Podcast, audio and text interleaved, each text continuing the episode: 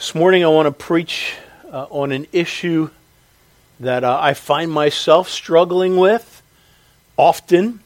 And I think if you are a child of God and have the Spirit of God dwelling within you, I may not be alone on this. Over the last few months, maybe a year or two, there's been a Benjamin Franklin quote that keeps coming back in my mind. And here's what he said.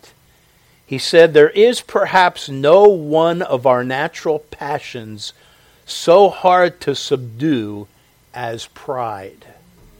Beat it down, stifle it, mortify it as much as one pleases. It is still alive. Even if I could conceive that I had completely overcome it, I should probably be proud of my humility." And I can relate to that. Pride, one of the three: lust of the flesh, lust of the eyes, and pride of life. It is something we will always, and by that I mean if you're a child of God, and you have the Spirit of God dwelling within you, you're going to be very conscious of your sin. And that's not a bad thing. That's the fact that the Spirit of God dwells within you. When you can sit under preaching or hear rebuke about sin and feel nothing, there may be that you don't have the Spirit of God within you. But a child of God wrestles and is very conscious of his or her own weaknesses. And pride, of course, is just one of those things that you and I will contend with till the day we die. But do not despair, because you need to be aware of it. You need to understand what the Bible says about it. And like Franklin says, beat it down, stifle it, mortify it as much as one pleases, and it's still alive. But that doesn't mean we should stop beating it down, stifling it, and mortifying it. That's something we need to always do. When we have love, it's almost contrasted that when you and I are motivated and acting on love, it will mortify, beat down, and stifle pride. Because in 1 Corinthians chapter 13, it says, "Charity, or love, vaunteth not itself, is not puffed up." And that's where pride is. So may God fill us today with love, the love of Christ, love of one another, so that we might keep pride in check. Let's bow in prayer. Father, we come before you this morning because we want to walk humbly before you. And we understand that there is this thing in us called the pride of life that is continually vaunting itself up, is continually being offended when our pride is injured. And Father, we're so thankful that your word speaks to this matter so much. So Lord, help us, help those listening that may not think that they have a pride issue to first realize that they do have a pride issue. We all do. And Lord, it may mean that some folks need to humble themselves to salvation. Truly, our first great humbling is realizing that we can never do enough to match your perfect holy standard. And only when we understand our true condition before you are we ready to humble ourselves and put ourselves at the mercy of the cross. So Lord, we ask your blessing now on the word. In Jesus' precious name, amen. Here's the outline this morning. 3 things surprise you, 3 things. And they all begin with a P. Does that surprise you? 3 things about pride. Number 1, pride promotes itself. Pride says, me first. Secondly, pride provides for self. In other words, in a boastful way. The idea that, I don't need any help. I'm not a charity case. That can be pride. There are times, folks, where God wants us to be a charity case. But if you're proud, you're not going to be. And then thirdly, pride provokes God. Two times in the New Testament, the Bible says that God resists the proud. And that means, folks, whether you're saved or lost, that God is continually responding to us throughout any given day. And on those times when we're lifting ourselves with pride, when we respond to things in our life arrogantly, God, in one way or another, is going to actively resist us.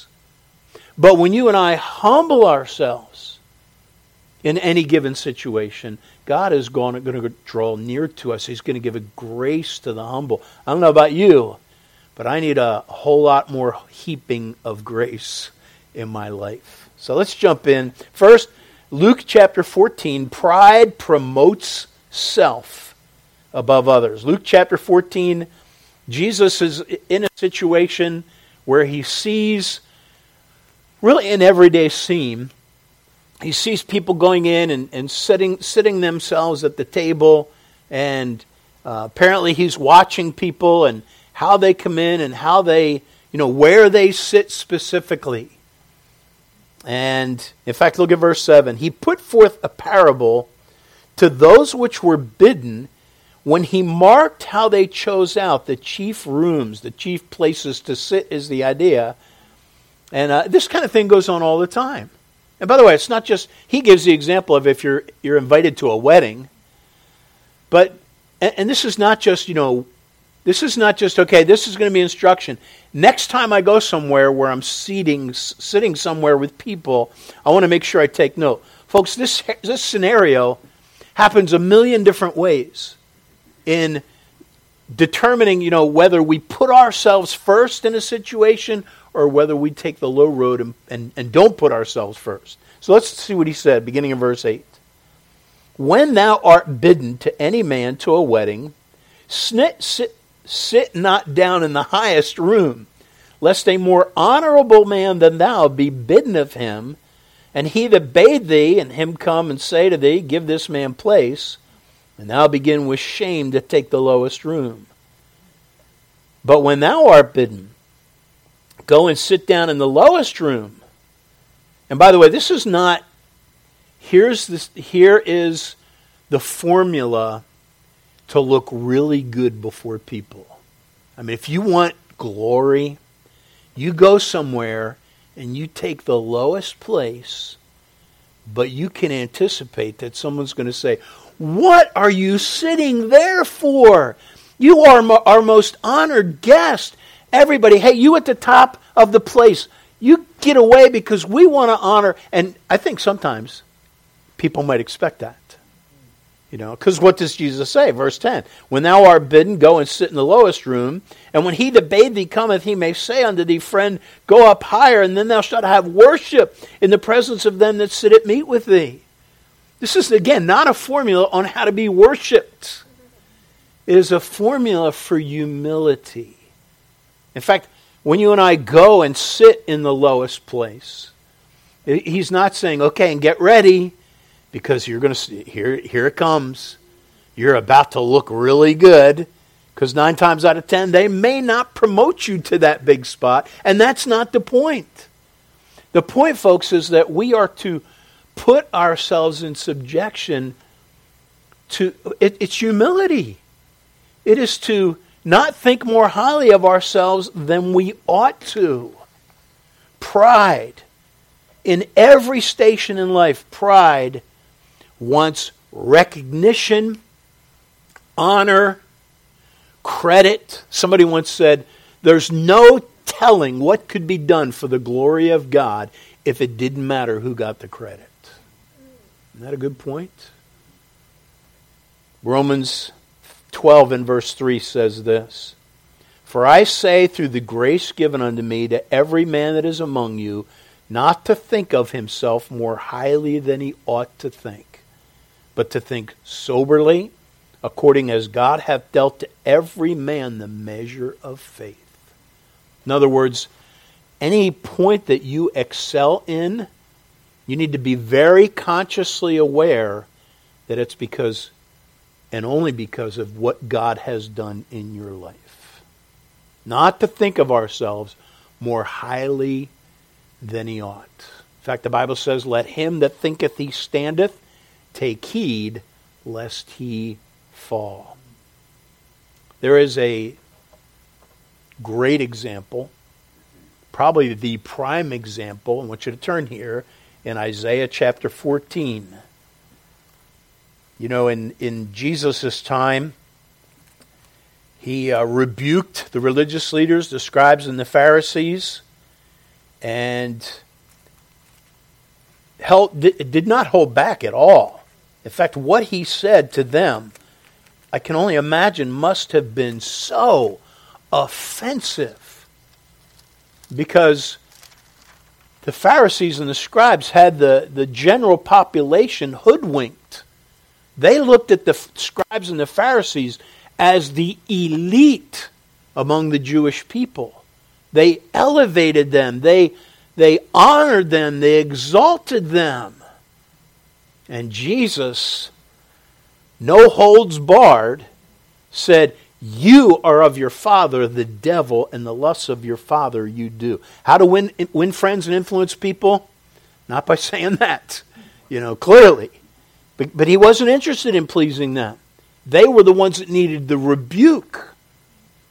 But think about it. You are of your father, the devil. The lusts of your father you do. He was a liar from the beginning, and these people, they didn't even realize it. That Satan was their father. By the way, there's a lot of people today that will believe, they'll cherry pick the Bible. They'll believe some things about the Bible. Like, oh yeah, I believe there's a heaven, I believe in Jesus, I believe in God. But then the things they don't like, well, I don't believe there's a devil. Well, wait a minute. Jesus very clearly believed and spoke of the devil being a very real person. In fact, I'm convinced that most people that do not believe there's a devil are probably deceived by him. And so here's where you and I need to be very careful. Just as the devil was the father of the blind religious people of his day, so anyone that does not have the Spirit of God is going to be like the devil. And here, let's see one of the main characteristics of the devil, who, before he became Satan, the devil was an anointed cherub, one of the most beautiful angels ever created, called Lucifer. I want you to look at Isaiah chapter 14 and verse 11, because this was his downfall. So at one point, he was exalted. He was, again, the top-tier angel. And in verse 11, God says, thy pomp is brought down to the grave, and the noise of thy vials, the worm is spread under thee, and the worms cover thee. How art thou fallen from heaven, O Lucifer, son of the morning? How art thou cut down to the ground, which didst weaken the nations? For thou hast said in thine heart, folks, this is the heart, this is the crux of pride. And it first dwelt in the bosom of Lucifer. For thou hast said in thine heart, I will ascend. I will be lifted up. I will ascend into heaven. I will exalt my throne above the stars of God. I will sit also upon the mount of the congregation in the sides of the north. I will ascend above the heights of the clouds. I will be like the Most High. That's pride. It's wanting all the glory, all the honor, all the credit that is due to God. What does God say? Remember, pride comes before the fall. Pride goeth before destruction. And that's what happened, verse 15.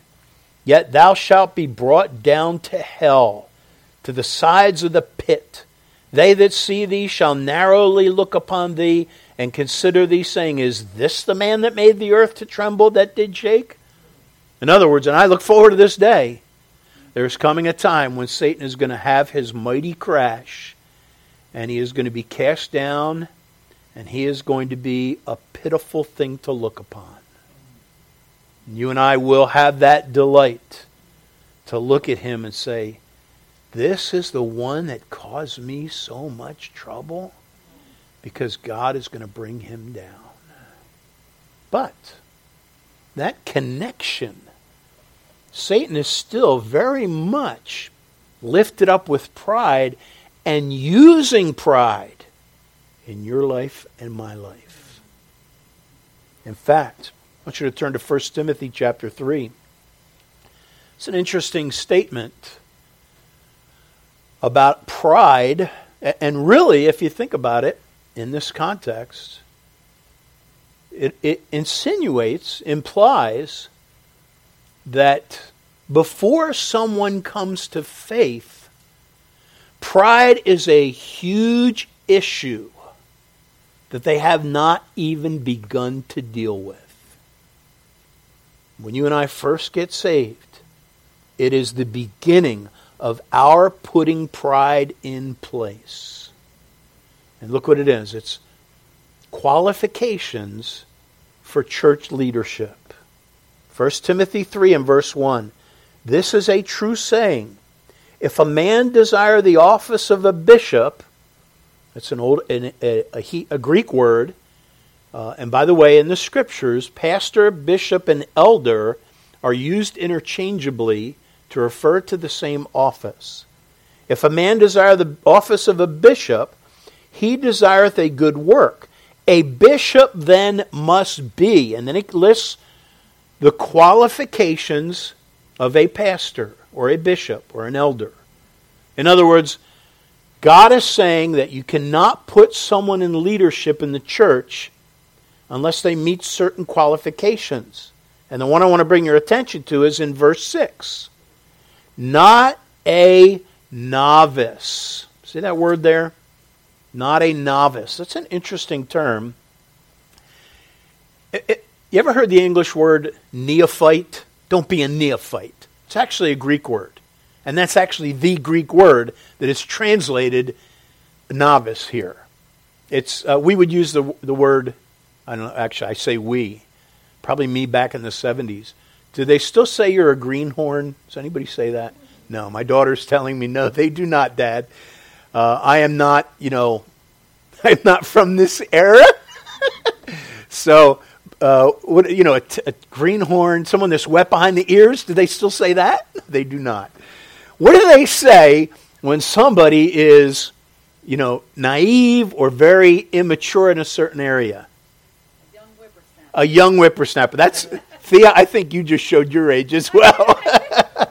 But the idea of a novice or a neophyte, literally the idea means newly planted. In fact, the King James translators, I put this on my phone and I don't have it. The King James translators put something to the effect, next to the word novice, they put in the Greek, new in the faith, something like that. Someone that is newly planted, somebody that is newly saved. Now think of that. So, here's leadership qualifications for the ministry to be a pastor. And it says it must not be a neophyte, a novice, someone that is newly saved, a new believer. Why? And this is what I want you to look at. Lest, verse 6, the middle part of the verse.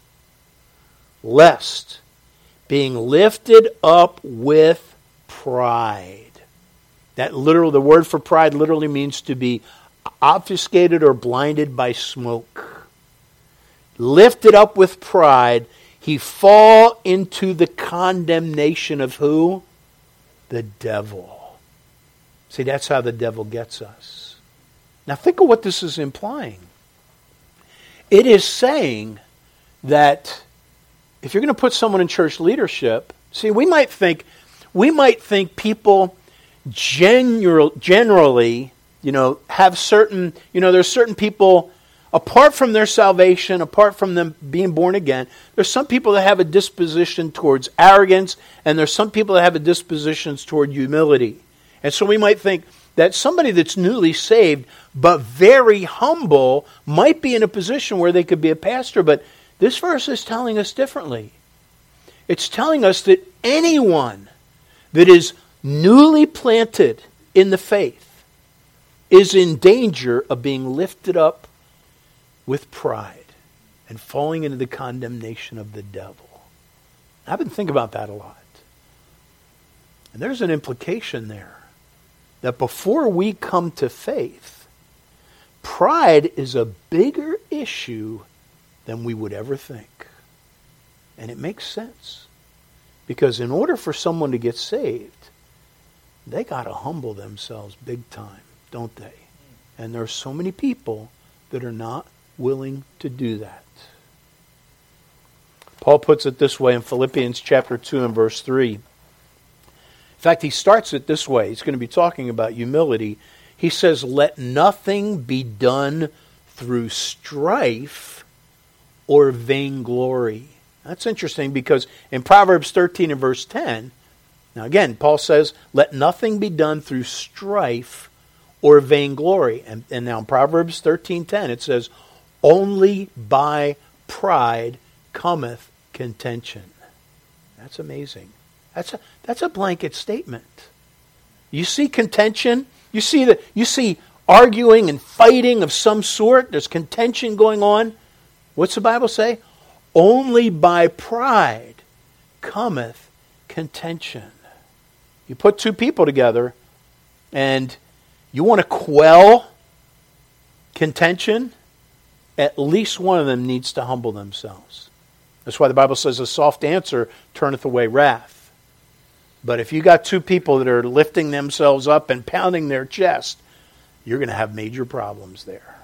But again, Philippians 2:3, "Let nothing be done through strife or vainglory, but in lowliness of mind, let each esteem other better than themselves." One man writing to husbands sympathized with the pride that men often have, and he said this. He said, all of us, he's talking really about perceived slights by husbands. He says, all of us listen with concern and introspection to those whom we respect. And we dismiss with derision those whom we think are unworthy to challenge us. He says, poor wives. The bottom line is that insecurity and fear make us angry at perceived criticism. The smallest man has the biggest anger. That's true. Very true. There's a statement that Paul exhorts Timothy. In fact, if you have your Bible, turn to 1 Timothy chapter 4. Paul made a statement that has to do with Timothy and how he is perceived. And it's simply this. In 1 Timothy 4 and verse 12, he says, "Let no man despise thy youth." Let no man. Now, part of that has to do with how Timothy conducts himself, and that Paul is telling Timothy, you don't behave in such a way that you're going to become a stumbling block. But there's also the challenge of let no man despise thy youth, challenging Timothy that as a man called of God, he can still minister to people older than him. Now, by the way, this was one of my favorite verses as a young pastor in my 20s.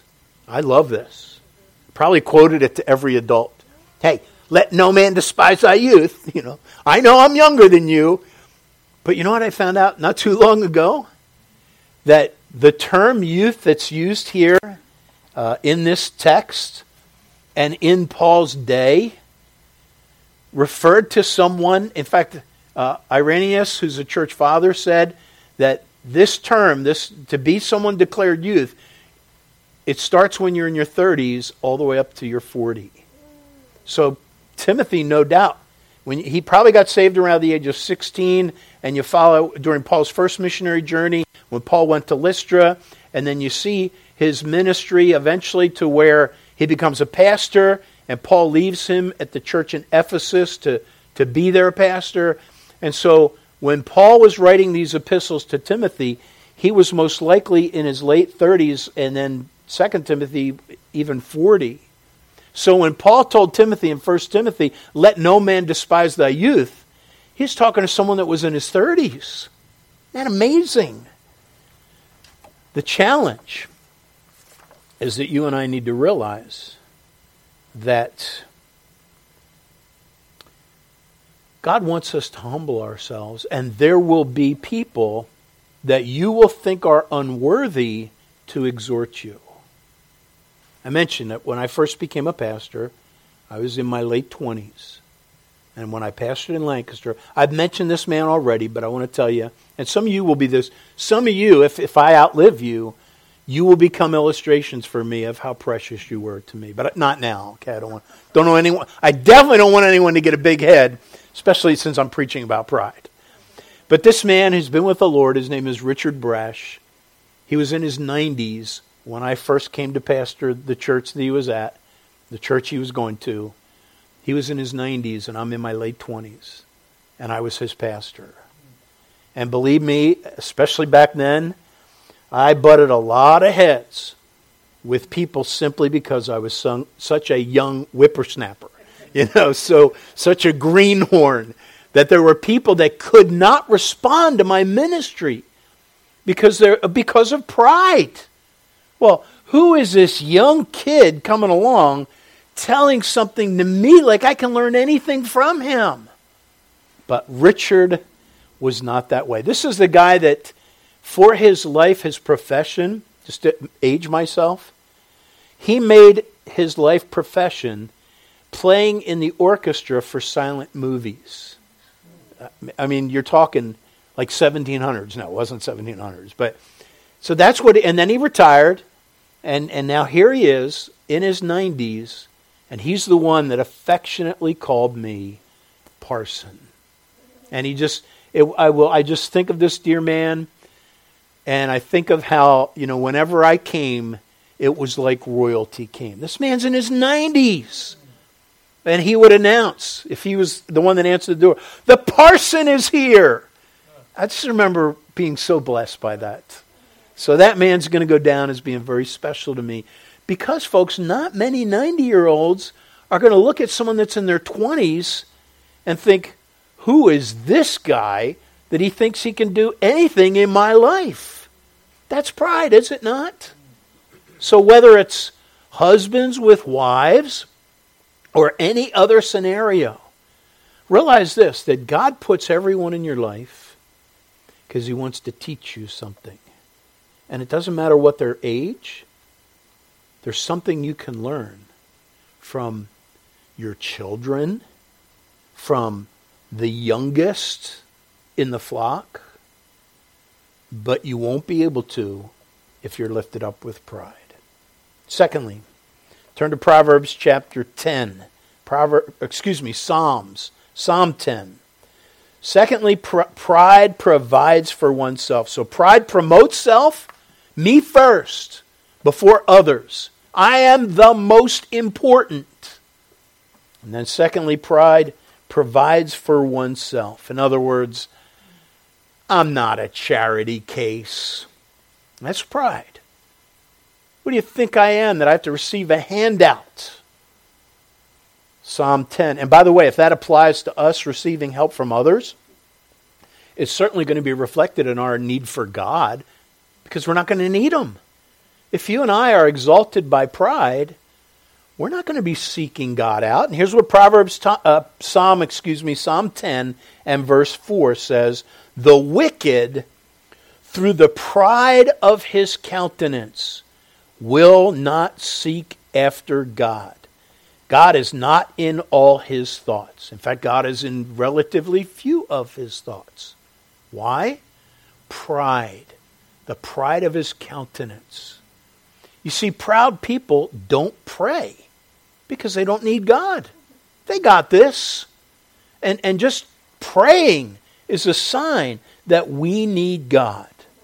Proverbs 11 and verse 2 says this, "When pride cometh, then cometh shame, but with the lowly is wisdom." Listen to this definition of pride. Pride is defined as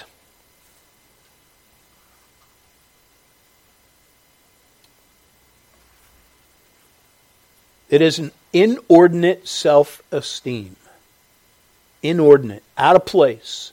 Self-esteem. And of course, we hear the world saying, you need more self-esteem, whereas God's message is, we have way too much self-esteem. You know, we already love ourselves. Jesus says we need to love others as we already love ourselves. But then it says this in the definition: inordinate self-esteem, which manifests itself in lofty airs, distance, reserve, and often in contempt for others. You know, sometimes it is pride that causes us to despise other people. We have contempt for them. That's what pride does. Someone once said this: pride is the only disease that makes everyone else, that makes everyone sick but the one who has it. I like that. You know, pride is the only disease that makes everyone sick but the one who has it. And it's true. It's so much easier to see pride in other people, but not in ourselves. And by the way, D.L. Moody made this statement.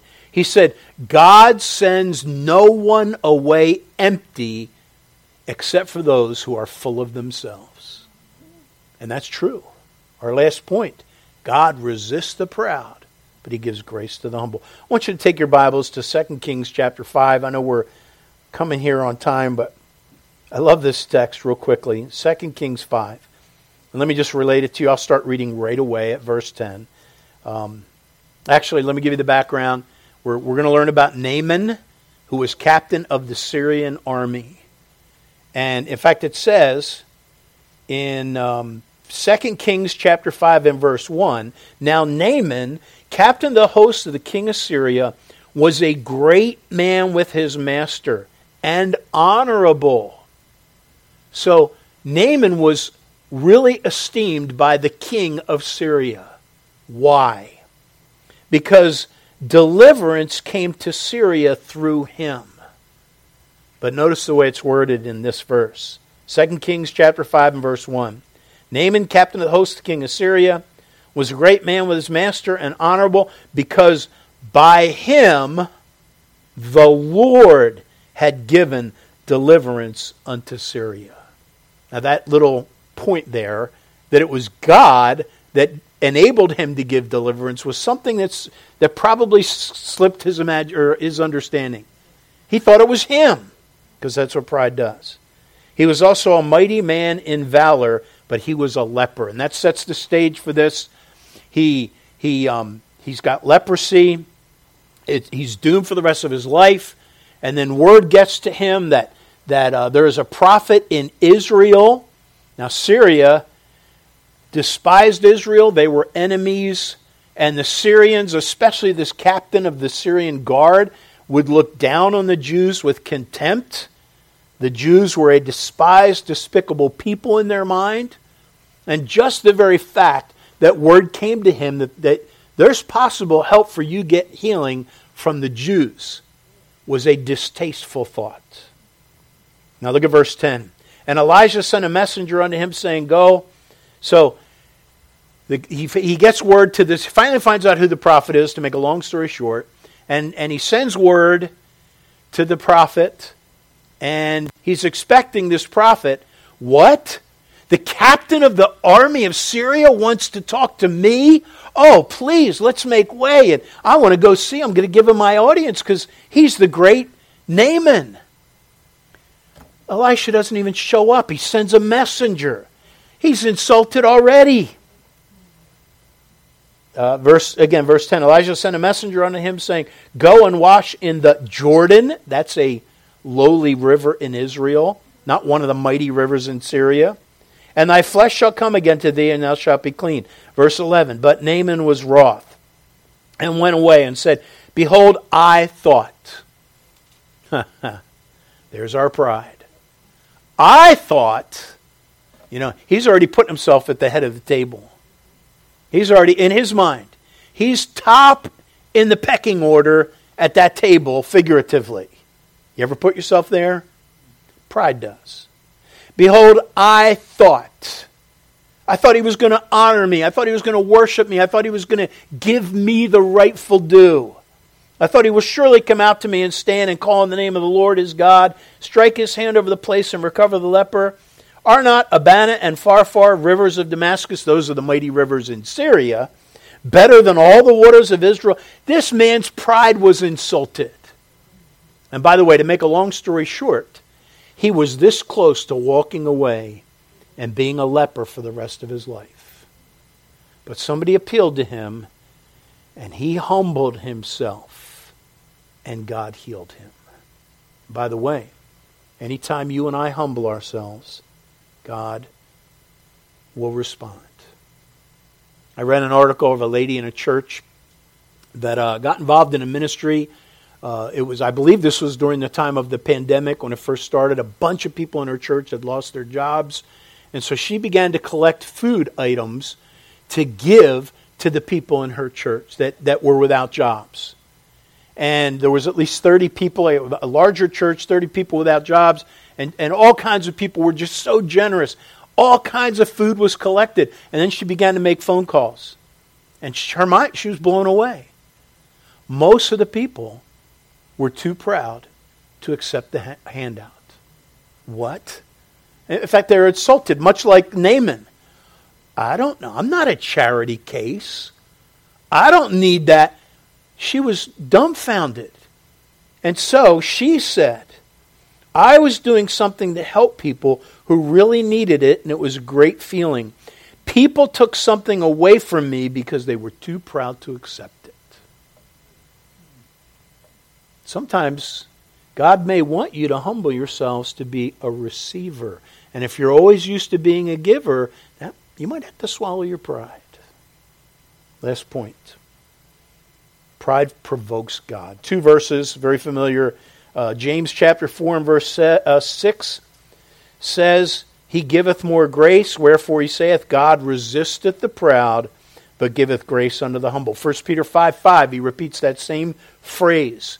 God resists the proud, but he gives grace to the humble. So, is God resisting you in your life? There's a term the Bible uses that's connected. It goes hand in hand with pride, and it's called haughty. In fact, Proverbs 21 verse 24 says, Proud and haughty, scorner is his name, who dealeth in proud wrath. To be haughty is to have a high esteem of yourselves. It is to be proud and disdainful. Haughty people are disdainful, overbearing, prideful, swaggering, and obnoxious. Now, it reminds me, you may have heard me say this, that years ago when Muhammad Ali was traveling, he was at the height of his career. The pilot announced that they were approaching severe turbulence, and they instructed everyone to fasten their seatbelts. Some of you know where I'm going with this. A flight attendant noticed that Muhammad Ali's seatbelt was unfastened, and she said, Excuse me, sir, would you please fasten your seatbelt? The captain has advised that this could be quite rough. And Ali, in his typical boastful banner, he looked at her and he said, Superman don't need no seatbelt. And she responded very quickly. She said, Superman don't need no airplane. I love that. Some of you act like you haven't heard that before. But is that not pride? You know, Superman doesn't need a seatbelt. Well, okay, if you want to be honest about it, he doesn't even need a plane, and you apparently aren't Superman. That's the idea. This past Wednesday, in fact, I want to invite you. We've been having very special prayer meetings, especially since going online. We do a new format. We have some new things that we do that. In fact, my father-in-law was commenting to me because he's been a part of it, and he's been a big blessing. Hasn't he? Those of you that have been a part of it, I feel empty when my father-in-law is not on our Zoom prayer meeting, and a lot of times it's just because he forgets, you know. But one of our ladies, this will often happen. One of our dear ladies just shared her heart about some struggles that she had recently. And I cannot tell you the power of that testimony. As she was sitting there, she was not painting a great picture of herself as far as revealing, hey, I've had some struggles. But it was so very precious. In fact, as she was talking, I'm thinking, you know, because I had already planned on preaching on pride, and I'm thinking, wow. And I guarantee, here's what pride was probably saying in her heart. Don't share that. Don't say that. That's going to make you look bad. It's going to ruin your reputation. If they see that you're struggling with these lowly things, you know, pride does that. Pride is like screaming, don't make yourself look bad. And she just laid it all bare. And I think most of us are listening to that. And we're like, I've been there. In fact, Charles Spurgeon had a thing. I even mentioned this praying for her that night. He had a thing called the preacher's fainting fits. And I can relate to that. That's what that is. You and I, you will have fainting fits where you are brought low. And I wish you could hear this testimony. I wish I had recorded it because the words were so precious. She was talking about her own feeling of unworthiness. And it was, it screamed to me humility. And you know what? That's the kind of person God blesses. In fact, it reminded me, after I was thinking about Spurgeon's quote, I've shared this so many times, I'm going to read it again, because this is what pride does. Pride would be insulted. This quote is insulting to any spiritual, haughty person. Here's what Spurgeon said. And here's how sometimes our pride can be exposed. He said, brother, if any man thinks ill of you, remember this? Do not be angry with him, for you are worse than he thinks you to be. What? Why, I never. If he charges you falsely on some point, yet be satisfied. For if he knew you, he might change the accusation and you would be no gainer by the correction. Can you see how offensive this is to somebody that's like lifted up with pride? Like, how dare you insult me? Oh, he's not done. If you have your moral portrait painted and it is ugly, be satisfied, for it only needs a few blacker touches and it would be still nearer the truth. Now see, the proud person wrangles at that. Why, I've never been so insulted. I'm never coming back. But a humble person hears that and says, that's true. Now, by the way, next time somebody criticizes you, next time somebody thinks ill of you, don't forget that quote. Because oftentimes, it's when you and I are criticized, even if there's a little taint of truth to it, our pride gets in the way. And that's the time when God wants to humble us. Let's pray. Father, thank you for this reminder for us to humble ourselves under the mighty hand of God. Father, we thank you for the true assessment of our own unworthy condition. And Father, I'm so grateful for such a precious congregation that is filled with humility. And I learn from them, Father, and I pray that you would help us all to walk humbly before you. And Father, there might be some folks here, either in the auditorium or listening, that are not saved.